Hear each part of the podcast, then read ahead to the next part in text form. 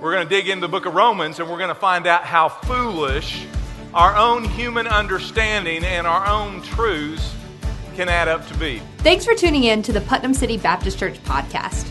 Our 2019 theme is Making Disciples as we help our community know God, become family, and impact the world. We hope this message encourages you wherever you might be. If you'd like to learn more about PCBC, visit us online at pcbc.tv.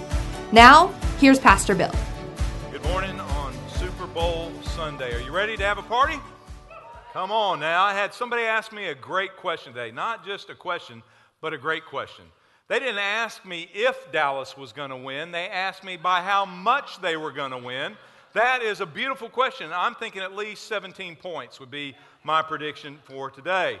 Now, you may think that's a crazy prediction, but that's my prediction. That's what I think is going to happen. And we live in a day and time where it doesn't matter if that reality even exists, as long as I want it to exist, it exists. I can live in fantasy land, believe that Dallas has finally made it back to Super Bowl after all these years, and declare it to be true, and it can be my truth, but does that make it true? We're going to dig into the book of Romans, and we're going to find out how foolish our own human understanding and our own truths can add up to be. If you have your Bibles, go ahead, let's dig in.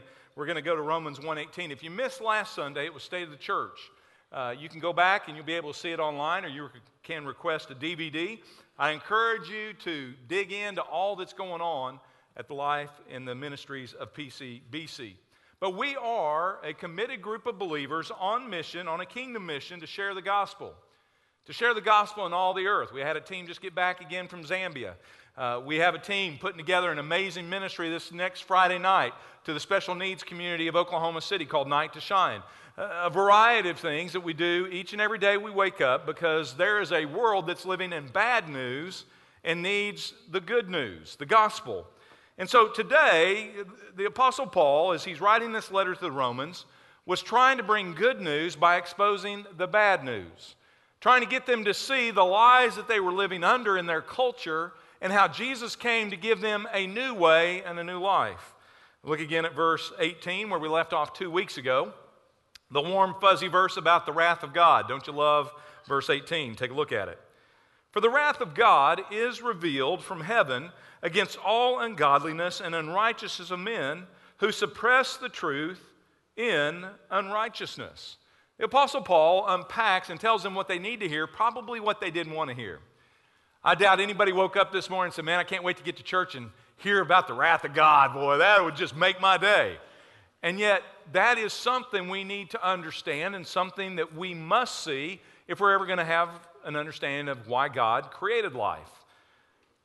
The wrath of God. Wouldn't it be nice, like the cartoon you see on the screen, if there was an indicator as you showed up at church every morning, knowing what God, because when we think about the wrath of God, we think about an angry God. We think about that old white bearded dude with the lightning bolts on the rocking chair in heaven.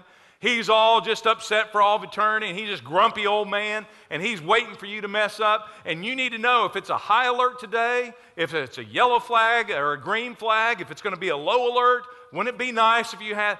Well, that's not what we're seeing here. Paul wasn't talking about how God is angry and just wants to zap you, but he is saying there is the justice of God, the just righteousness of God that is poured out on sin. Sin which only kills, steals, and destroys. And so he says the wrath of God is revealed from heaven. It is poured out on all, listen to this, all ungodliness this generation, if we're not careful, there is a teaching that we can do whatever we want to do, and it's just our choice. It's my choice, and it's just my life to live. And I can do what I want, and it may not be pleasing to God. It may not match the uh, morality of the church, but I've got my life to live. I want you to understand that that choice that you're making or that life you're living is outside of God's design. It is ungodly and it will experience the righteous judgment of God on that act or on your life. The wrath of God is real, and yet there are those who are suppressing the truth in their life, rejecting it. That word suppress, there in verse 18, literally means to bring to an end or to put away, as if it no longer exists. Paul was saying in his day, and it's just like our day, we have woken up, supposedly in our enlightened age, and said, you know, that was good for my grandparents. That was good for the old fashioned America of the past, but this is a new day. This is our day. And we have put that in a box, we have packed it away in a closet, and we've said we're going to live how we want to live now, suppressing the truth. As a result, the wrath of God is being revealed from heaven because of the choices man is making. As we go through this, we're going to find that God is revealing the emptiness and the vanity of man's wisdom. A wisdom that says there are no absolutes. A pendulum swing away from the values of our parents and our grandparents and saying, you know, everything is go. My truth is my truth, your truth is your truth. The Dallas Cowboys are going to win by 17. Not going to happen. Even though I wanted to, and even though I want to delude myself in that, it won't happen. Maybe ever, as long as Jerry Jones is the owner of the Dallas Cowboys. Sorry, I'm still a bitter man. Go to verse 19. Take a look at it. He's going to explain the downward spiral that happens when we lean on our own understanding and reject or suppress the truth of God. Look at verse 19. He says, Because that which is known about God is evident within them, for God has made it evident to them. For since the creation of the world, his invisible attributes, his eternal power, his divine nature have been clearly seen and being understood through what has been made, so they are without excuse. If you're taking notes today, I want you to see the very first thing, and it starts with revelation. Paul says God has revealed truth to us. He has revealed it through nature and He has revealed it through His Word. He's revealed it through His works and He has revealed it through His holy Word. Both speak to revelation. And God has made it clear in every person's heart. It doesn't matter if you live in the Bible Belt, called Oklahoma, or if you live in the remotest jungle on this planet. The Apostle Paul says it has been placed into the creation by the Creator that there is a God. That you can't look at the skies and the universe and say, wow, that just cosmically happened. That you can't look at the uniqueness of who you are, this incredible thing called a human body, and think that that just over time evolved out of a bunch of ooze and goo and became you. It's not the way it works. That God, your creator, created you and He placed within you a God shaped void that can only be filled through Jesus Christ and not the things of this world. So, the very first thing we see is this concept of revelation that God has revealed Himself through the works of nature and through the Word of God that I'm preaching to you today. Professor of medicine once told his anatomy class, he said, he said, I can tell you everything about how a body works, I just can't tell you why it works. For that, you have to go to Sunday school. And that's a pretty good answer. He might understand the mechanics of this, but why? Why do you exist and why are you here? God has given supernatural revelation. He has placed it inside of you. When I was growing up, I didn't grow up in church. I didn't drink a bunch of Kool Aid from a family that grew up in this stuff. I, I, I, did the exact opposite. I grew up at the lake. And yet, even in that lostness and even in that separation, from the things being taught within the church and from the Word of God, I still knew inside my empty heart there was a God. It's inherent in each and every person. Even that person who claims to be an atheist or agnostic, they still know and they still understand there's a God. How do I know? How many times do they say, Oh my maybe not even a believer. They may be in the worst of times and they cry out, God, where are you? God, there is something in us that God has placed, that GPS that draws us back to our Creator. Starts a revelation. And you can either receive the revelation of God, you can either respond to that and say, God, I want to know you, the one that's revealing yourself to me, or you can reject it. You can suppress the truth. And so here's the spiral God comes, God speaks, God reveals. And then, normally, naturally, we reject the supernatural. Look at verse 21. Here's the spiral it leads from revelation now to rejection. For even though they knew God, they knew about God, they knew there was a God, They did not honor him as God or give thanks, but they became futile in their speculations, and their foolish heart was darkened. As we suppress the truth, if you don't respond to revelation, you are repressing light, and that means you are heading towards darkness. Apostle Paul said, Their hearts had become darkened. The absence of light is darkness. In our day and age, we are supposedly so enlightened and so brilliant, we find these kinds of arguments. This was on Yahoo, uh, Yahoo Forum a few years back. The title caught my attention. It said, Why can't the United States give up God and move forward? They went on to articulate, or so they thought they were articulating, this brilliant wisdom that says, We have a great country. Why can't we become united and just walk together forward without God? It wasn't really God that made this country, it was the people who cared. And just because someone says God has done this and he has made our country what it doesn't make, but that does not make it true. Be a hero and don't divide Americans between an invisible God. We can become even greater influences of the world instead of looking like a bunch of Christian bullies. When can we ever get along for some common truth that we are all proud of? In other words, there is this reality that we can create our own truth. What used to be true or what was supposedly true is archaic and dead and buried. But now there's a new truth because we're more brilliant and we're more enlightened and we know the way. Well, that leads to the third step as you're picturing these stairs going down into a basement, down further and further. Now we find that rejection leads to our own reasoning an attempt to be more progressive, and yet it's regressive. Instead of climbing higher, we're actually going lower. Secular humanism, one of the tenets is that we are building a better world, that we can build a better truth, a conviction that with reason and an open exchange of ideas and through the diversity of thought and goodwill, we can tolerate all things and all truths can be true. And when that happens, Dallas will always win a Super Bowl. That just isn't true. No matter how enlightened it seems, it is madness. Where did all this come from, this progressive thinking? Well, there was a humanist manifesto. It's been done three times now. It started, you would expect, what, 10 years ago, 15 years ago, maybe in the 60s, as this liberal movement moved into our nation. 19, listen to this, 33. In 1933, religious leaders from the seminaries, the founding seminaries of this nation, like Yale and Princeton, and other, what was once conservative theological uh, seminaries, had fallen for this human manifesto. Here's what they declared. I'm going to put it up on the screen. And this started in 1933.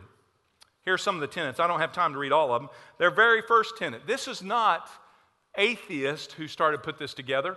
These were religious leaders who said that we need to be under a new truth for a new day. And they put the manifesto together.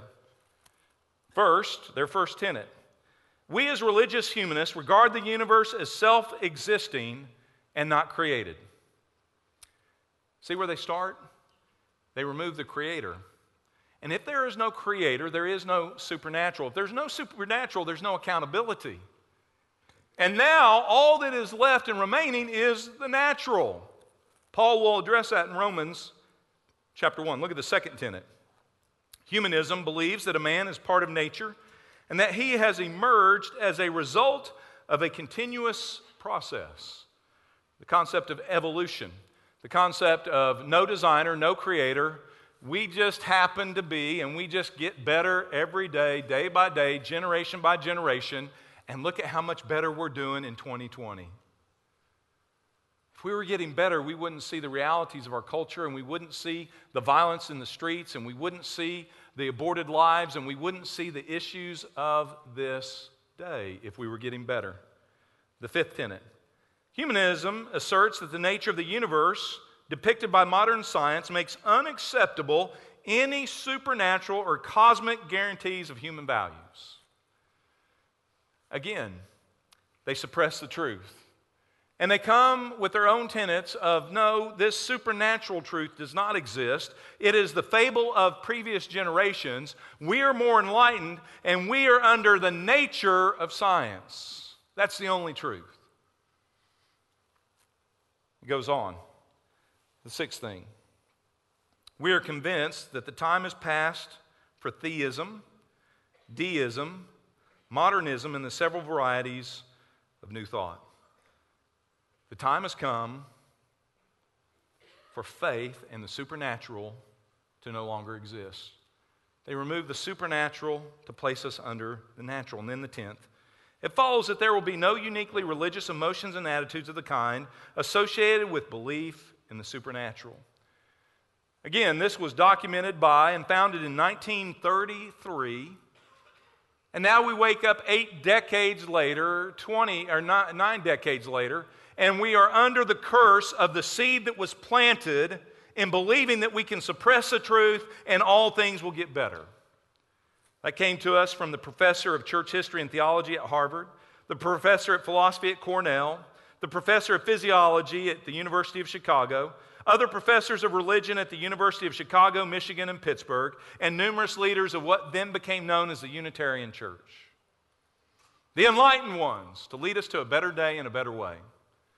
Apostle Paul talked about the foolishness of these things and how that suppression of the truth, rejecting truth, would lead to this human wisdom or reasoning that would lead to chaos and destruction. This group, the Humanist Manifesto, just a decade later in the 1940s, would add fuel to the fire of the legal battle to remove religious instruction from our schools. They would then go on later, and they would, in the 60s, just two decades later, they would be the ones that would promote the illegality of abortion and making sure that was a right of a choice of a person to make to take another life. They're behind the move for the boycotting of the Pledge of Allegiance, one nation under God. Having a pact put together today in Washington, D.C., with this intent on their website that their desires to change the face of American politics and to achieve equality by increasing the number of open humanists and atheists in public office at all levels of government. And so we reap the harvest of those seeds that have been planted. And now we wake up in nine decades of influence through our public education in our colleges have brought a new batch of Kool Aid that says we know more than God and our truth is the new truth. I'm so glad Dallas will finally get back to the Super Bowl. Not just craziness of 1933, but even today, uh, leaders within what would be considered conservative Christianity created an emergent manifesto of hope. As they wrote the manifesto, a writer of this manifesto said, speaking for Christians today, I'm a Christian today because of a Hindu meditation master. And I believe that all children are the children of God. Well, we would all agree that God is the creator of all, but that does not make us children of God. Jesus had to explain this to Nicodemus. Nicodemus, we talk about Nicodemus all the time, but what a great understanding of this reality. Nicodemus was a teacher to the Jews, he was a religious leader. He was me for the Jewish people of his day. He was the one that instructed and taught them what God's word supposedly said, and yet he was missing something inside. Remember what we saw earlier in a couple verses? It's placed in every single person's heart, in their person a knowledge that there is more, that there is a God. So he comes to Jesus at night and he says, Lord, what is it that I'm missing? Notice what Jesus didn't say. Jesus didn't say, Well, you know, Nicodemus, you're a good guy, you're a religious guy, but you just need a new truth, you just need a new religion. He didn't say to Nicodemus, You just need to try harder. You know what he said to Nicodemus? You must be born again. Because, see, your first birth brought you spiritual death. Man sinned and fell short of the glory of God, and the wages of sin is death. We are spiritually dead, and that's our problem. And the only way we can have what we need is to be fulfilled in that God shaped void, and that is to be born a second time. Jesus was talking about the reality of not just finding some other new truth and becoming more enlightened, and that all of us are the children of God, only those who are born a second time. Not everyone who's been born is a child of God, only those who've been born a second time. So the question is have you been born again? The lie that all of us are the children of God is simply suppressing the truth. And only those who call on the name of the Lord can be saved from their sin and truly be a child of God. For all that have received him, to them he gives the right, listen to this, to all who've received him, Jesus. Who is Jesus? Is he a way? Is he another God? Is he another truth? He's the way, the truth, and life. And Scripture says, whoever receives him, Jesus, to that person he gives the right, listen to this, to become a Baptist. That's what you need. You need a denomination. You need a new religion. No. To them, he gives the right to become a child of God. And so, by the truth of that, now you can say that's what Scripture says. I don't believe it. That's your choice. I happen to believe that that is the holy word of God, that is His holy revelation, and I had to wrestle with that, and I had to come to a point of understanding I was lost in my sin, and I couldn't fix it. And that what I was missing here was not more stuff to pack into my life, not the things of this natural world. I needed to know the God who created me. And the only way I could be a child of God was through Him, Christ Jesus. What do you believe? What have you done with that truth? With that one truth that whoever believes in Him shall be the child of God, have you believed that truth or do you suppress it? And say, well, that's just for narrow minded, old school people. That's just a crutch that people lean on. I choose my truth. Well, let's get back to where the Apostle Paul was preaching instead of where I'm preaching. Go to verse 22. So we go from rejecting the revelation, we fall under our own reasoning of what seems right to us, and then it leads to the issue of replacement. So watch the stairs. Revelation, rejected. Rejected then goes to reasoning. What will be our truth? And in that truth, we then come up with our replacement. Look at verse 22.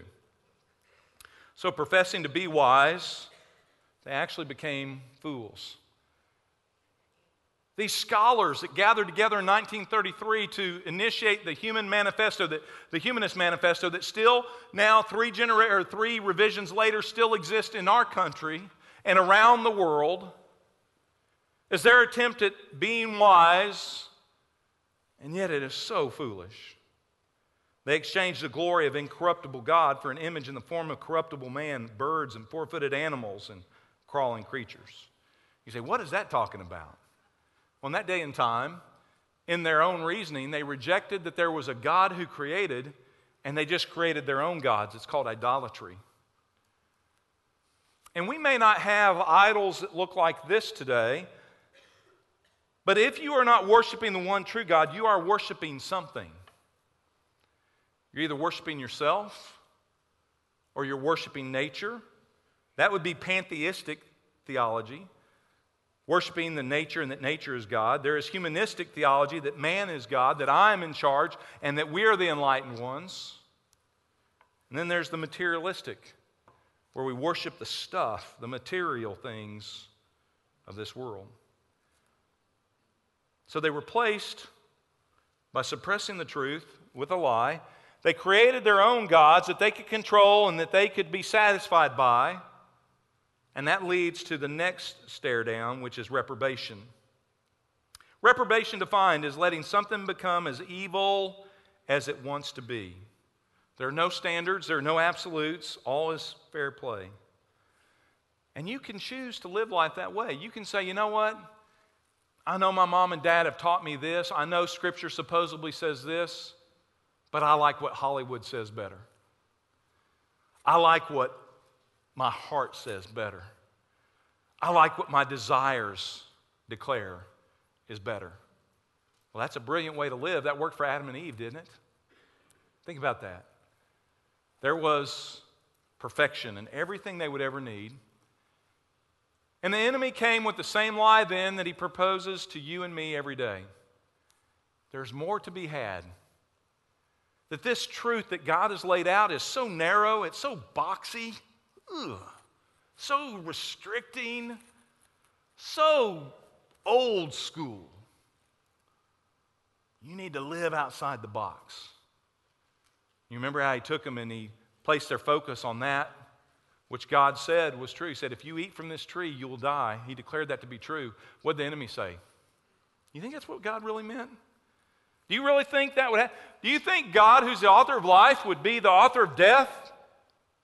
He began to get them to question, and so they suppressed the truth. They denied that that was true, and they lived beyond that truth. And that's why we live in the hell on earth that we live in today, because they chose. They repressed that truth and that revelation, and they became reprobate in that moment. So look at verse 24. So God gave them over in the lust of their hearts to their impurity so that their bodies, now this isn't speaking of Adam and Eve, this is talking about mankind. But it's the same thing that started in the garden. He gave them over to the lust of their hearts, to their impurity, so that their bodies would be dishonored among them. God will let you choose what you want to do. And just as He placed Adam and Eve in that garden, and He provided everything that would ever bring them life, God does the same for you and me. And God says, I've revealed to you through my works and through my word how you can have life. Choose you this day life. Jesus said, I came to give you abundant life. He didn't come to put you in a box, He came to set you free. And yet we think that's what Christianity is it's this box on me, and I just want to be free of that, and I want to live how I want to live. And then we wake up in bondage. The very things we thought would bring us our freedom are the very things that place us in our chains. Your parents, they would know Steppenwolf. Anybody know Steppenwolf? It sounds like a chief of one of the tribes here in uh, the Indian territories. Steppenwolf sang an incredible song. Born to be Baptist. Born to be Baptist. It's a hymn. It was a hymn that was, no, a song, born to be wild. Almost every generation knows the words of the song. Listen what they said. Get your motor running. Oh, that sounds exciting, doesn't it? Gonna go on a ride. Get your motor running. Head out on the highway. Looking for adventure. And whatever comes our way. Yeah, darling, gonna make it happen. Take the world in a love embrace. I'm almost singing it. I'm real close to just singing it. Like a true nature's child, we were born Born. wow. A preacher's wife was just singing that. That's beautiful. That's the thought of the day. After all, that's just who we are. We're just natural people. And you have in you an unbridled wildness. And all the congregation said, That's me. That's true of every person in this room. We all were born in this world with a sinful nature and have fallen short of the glory of God. But just because we were born in that doesn't mean we have to stay in that. Doesn't mean we have to live natural lives. Jesus came that we might be born a second time because the first time it was messed up. And you don't have to live according to your natural desires. Jesus can give you the supernatural power to live a holy life and experience the glory of life as He designed it. We weren't born to be animals. We were born originally created in the image of God. But we rejected that truth and we embraced the natural. Verse 25. For they exchanged the truth of God for a lie and worshiped and served the creature rather than the Creator, who's blessed forever. Amen. Notice that the battle has always been about truth. It's always been about truth. He said they exchanged the truth. They suppressed it. They exchanged it. They said, This is what we used to have. We don't want it. We're going to exchange it and we're going to embrace this. Instead, they took on the lie that nature will give us what we want. That we could have a new truth. And whatever that truth is, it's my truth, and that's what's going to bring me fulfillment and joy. Now, that may sound good. But here's the issue. If I was to start back here and I was to start to make my way towards you, as, my way, as I make my way to the end of the stage, truth says, Bill, stop right here. Because if you don't, it's going to be messy. And so I ask you, what is true? What will happen if I step from this point forward? What is true? You say, well, why don't you step out and find out, right? Yeah, some of you are hoping I'll take that step. Now, I might say, I love God and God loves me. And if I take that next step, I'm a man of faith and God won't let any harm come to me. I've got a promise in the Word. That's my truth. God will put His angels around and collect me. I take the next step. My truth does not dictate what is true. I crash and I burn. So there are many people today that say, you know, Bill, you preach an old fashioned religion. You believe things that are just archaic. You preach things that are binding and boxy. No, all I can do is bring the truth of God's Word as it has been revealed from our Creator. And you have to choose. Will you suppress it or will you embrace it? Will you believe on it or will you walk away from it? Let's pray. Every head bowed and every eye closed. That's the truth, the whole truth, and nothing but the truth. So in this moment, help us, God. And it shouldn't take a scene from a movie to tell us that we can't handle the truth. You got to deal with it. What will you believe? Now, there's one of two people that are going to walk out of this room. There are those who are going to believe what God's word says, that those who believe on a Savior, those who realize they need to be born a second time, those who receive Him, they become the children of God. And I am saved today because I have Christ in my heart. I believe in what His word says is true. That's the person that embraces what God has revealed to be true. Or there could be somebody who walks out today and says, Man, I hear you, Pastor. That sounds good, and maybe that works for you, but that ain't for me. Let it not be said when you enter out into eternity that no one ever told you that God loves you. And He loved you so much, He sent His only begotten Son, and He died in your place. He came so you could have an abundant life, not a religious life. He came not to put you in a box, He came to set you free. The, the truth shall set you free. And maybe that's where you find yourself, like I was as a junior in high school. Knowing there was a God, I was without excuse. I knew there was a God. I just didn't know that I could know that God through Jesus until somebody shared it with me. I share that with you today. Will you suppress that truth or will you receive that truth? Will you trust Christ or will you walk away from Christ? I know there are many in this room, you have trusted Christ. We'll come back to you in a minute, but let me talk first to that person who inside you know you're missing something. There's an emptiness there. And today, as you've heard the Word of God, you know that what you're missing is a relationship with God. What are you going to do with that? You going to leave the same way you came? Or today, is today the day of salvation for you? You see, salvation is a gift. It's nothing that you do. It's not in your own understanding or in your own ways that you fix it. It's a declaration that I am spiritually dead and I need to be born again. I need God to turn me into a new person. I need the God who created me to forgive me and to live inside of me. And He will if you'll receive that revelation. So if I'm speaking to somebody in this room or somebody online right now, I hope that you would reach out to God as God is reaching out to you and say, God, I receive you into my life. To as many as receive Him, to them He gives the right to become a child of God. And if that's you, I want you to come to one of our staff.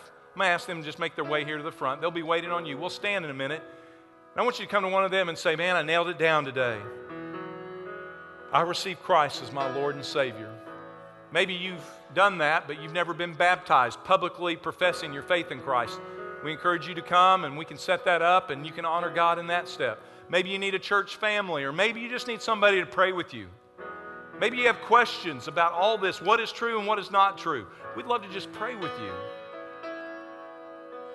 But unless you respond, if you do nothing, you have done something. You have re- rejected and suppressed the truth. I encourage you Take that step of faith. Father God, I pray over each person here today. Set them free, Lord, and allow them to experience you, the Lord God. your way, your truth, and your life. For I ask it in Jesus' name.